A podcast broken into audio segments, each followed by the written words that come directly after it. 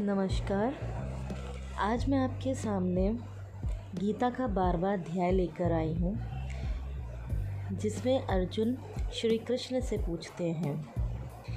एवं सतत युक्ता ये,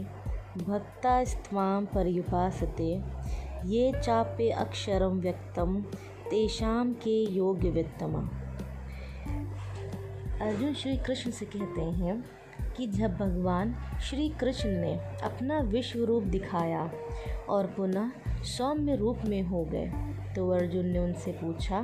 कि, हे प्रभु, आप तो इस सारे विश्व के अव्यक्त आधार हैं प्रणत जनों के पालनहार हैं, साकार अवतार हैं।